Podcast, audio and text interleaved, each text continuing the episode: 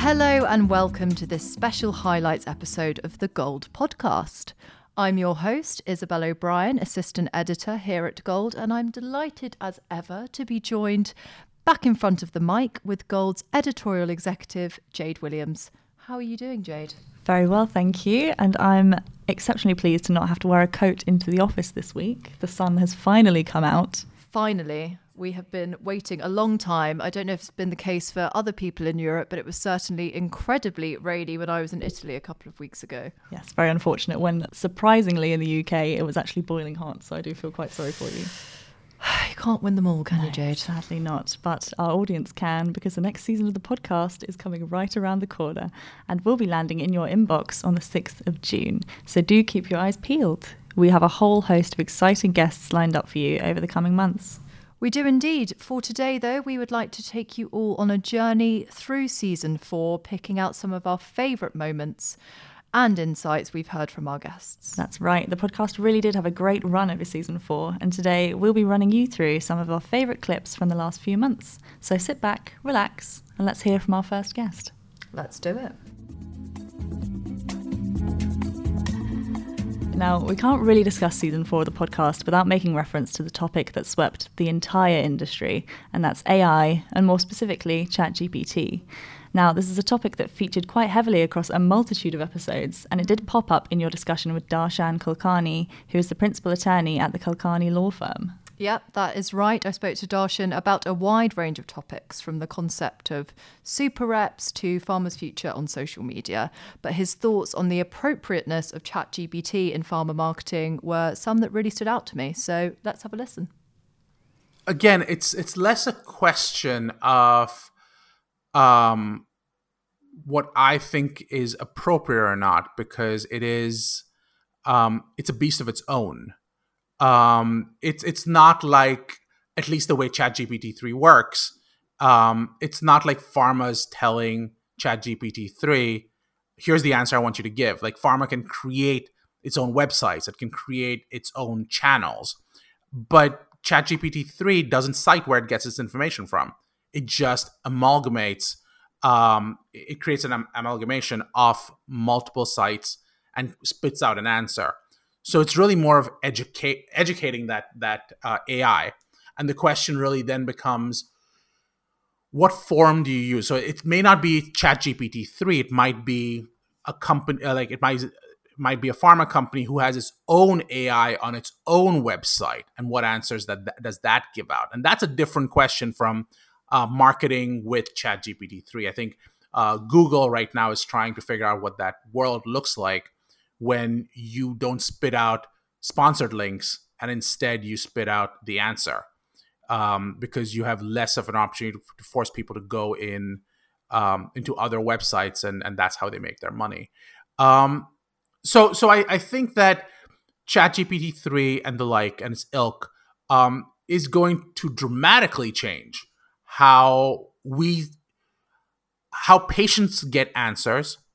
Um, it's actually reminiscent of what was happening um, probably about 10 years ago, in that um, everyone was talking about Siri and they were talking about Alexa and they were talking about all these different tools.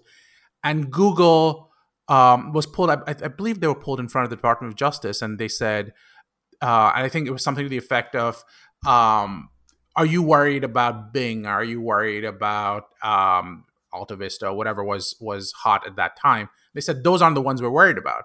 We're worried about the Alexas of the world. We're worried about the Siris of the world, and the reason is because they spit out an answer. They don't spit out ten options, and and that is the big worry. And it's the same exact problem that you're facing, though in a written format with ChatGPT three. Well, a beast of its own indeed, I think. And we can all agree that ChatGPT and AI has really rocked the boat in the past year. And as fun as it has been to play around with, I know a number of us here at Gold have prodded and prompted a lot with the program, but it does provide some really genuine benefits for businesses, especially those that are looking to streamline their processes for the better yes, it really will be interesting to follow the story throughout the year. I doubt AI will be falling down the agenda anytime soon. Definitely not. Now, someone else that you spoke to about AI was Matt Lewis, who's the co founder of Inizio Medical Analytics and Innovation. And you two dove into how he thought the industry could best utilize these new technologies. And one clip I specifically enjoyed from this episode is the next one, in which he discusses where he thinks AI could make a real difference in medical affairs.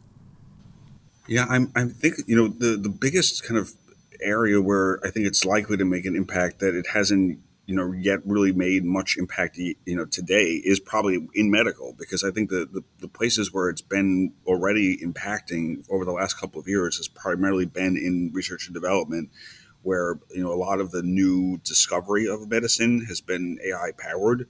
And you know I, there is like there's a, a, kind of an expectation or like a, a supposition in like the venture capital community that the majority of new drugs are going to be developed by like this kind of consideration of tech bio, not biotech, but tech bio, AI powered, um, you know, medicine essentially over the next like five to seven years. So the majority of new medicines will be discovered essentially by AI powered techniques.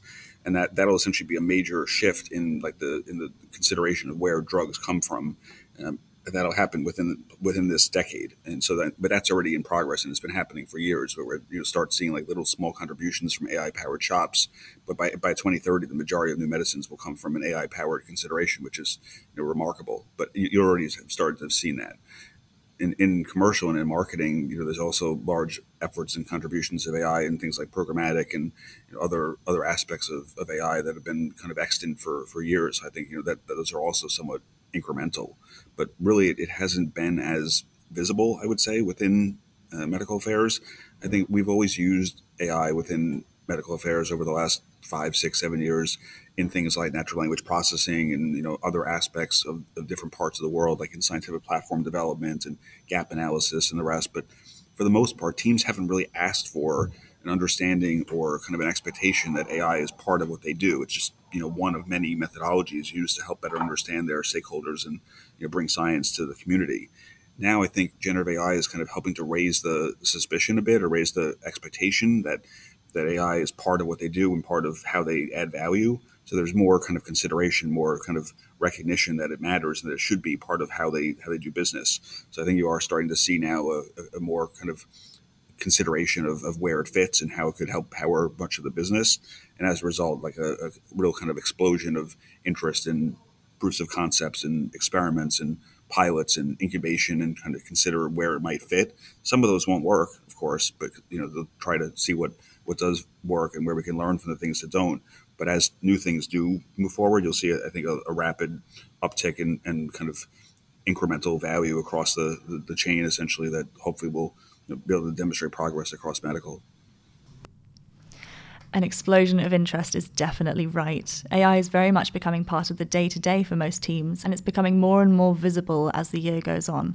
It's no surprise at this rate that most medicines will be discovered by AI powered techniques by 2030, as Matt said there. Mm.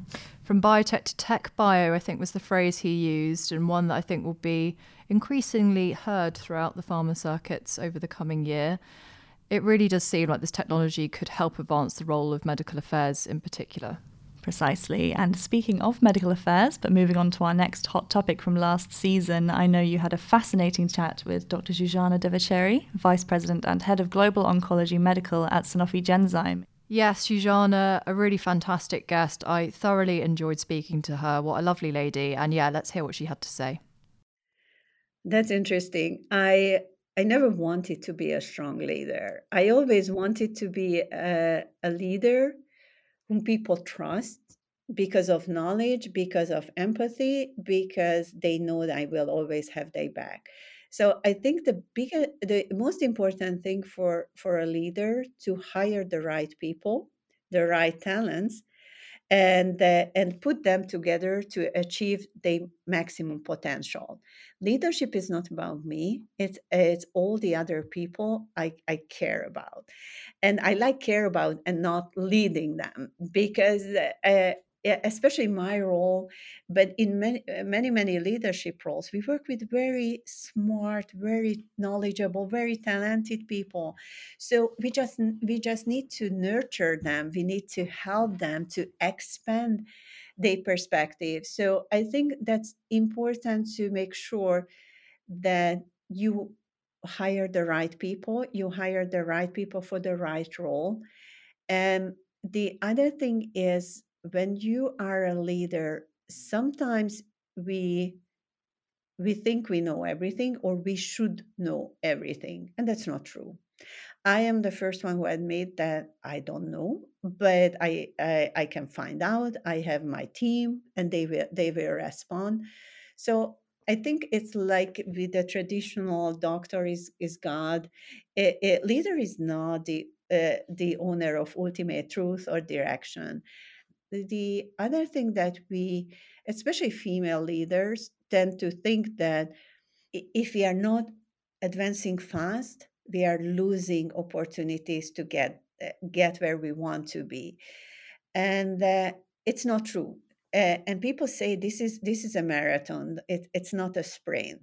Yeah, when I had my kids, I was not afraid to stay at home for four years uh, and just be a mother because being a mother is equally important to me than being being a professional leader so my advice is just do not miss your life because you become a leader and make sure you are happy. If you are not happy it's not worth doing it.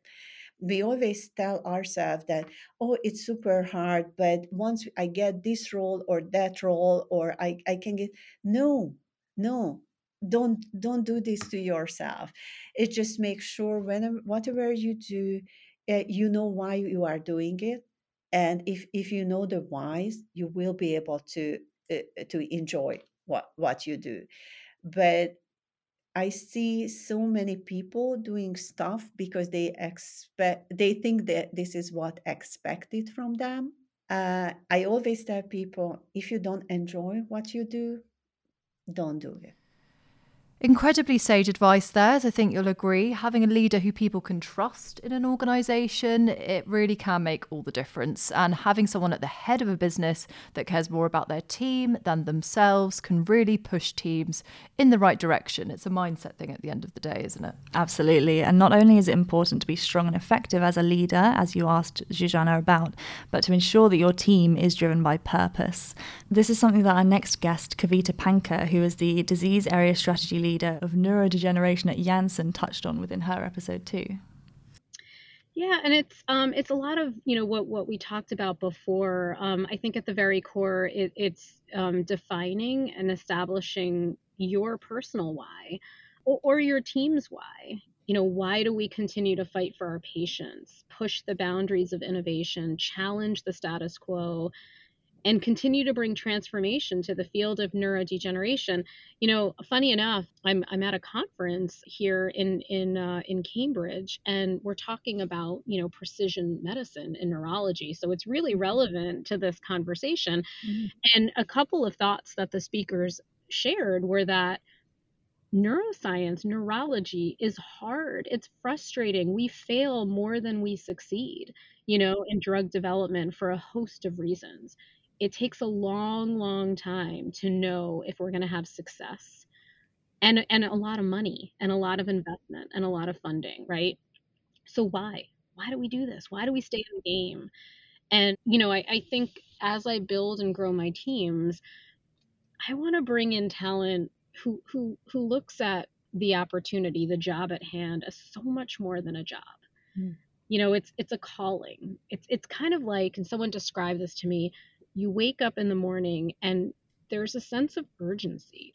That's the kind of feeling that I hope that um, my team um, and being part of this team really inspires. Defining and establishing yours and your team's why is a great step in ensuring not only you, but the team around you can succeed. I also really liked Kavita's points on failing more than succeeding within such a niche therapy area as neurodegeneration, but that importance of staying in the game to really tackle the problems that patients face. Yep, I think fostering a culture of belonging and inclusion is important across any industry. And this is also something that came up in our International Women's Day episode this year. In this, we spoke to Pallavi Bansal, who's the Associate Vice President for US Oncology, Genitourinary Cancers and Hematology at Merck, about this year's theme of embracing equity.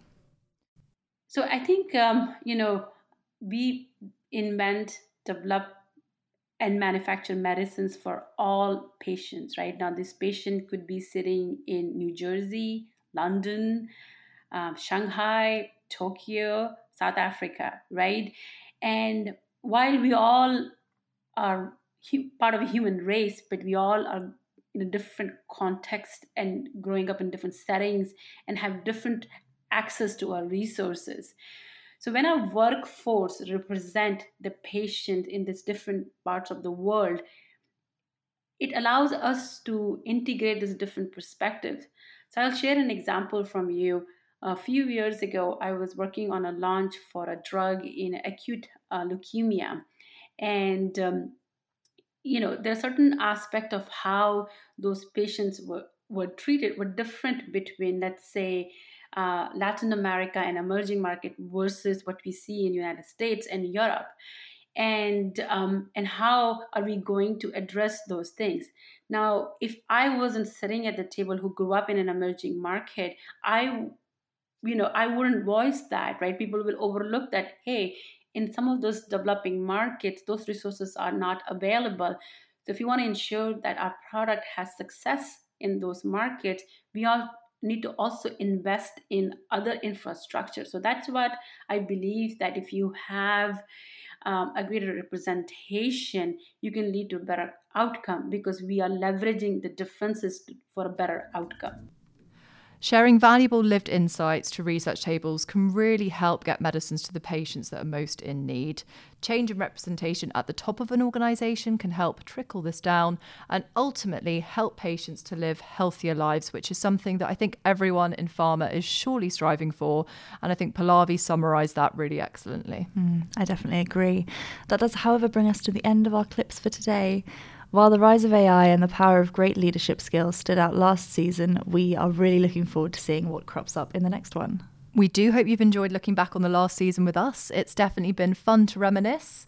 And as we mentioned at the beginning of the episode, season five will be launching on the 6th of June. So do keep an eye out for that first episode and subscribe so you don't miss out. Until then, it's goodbye from us. Yes, goodbye.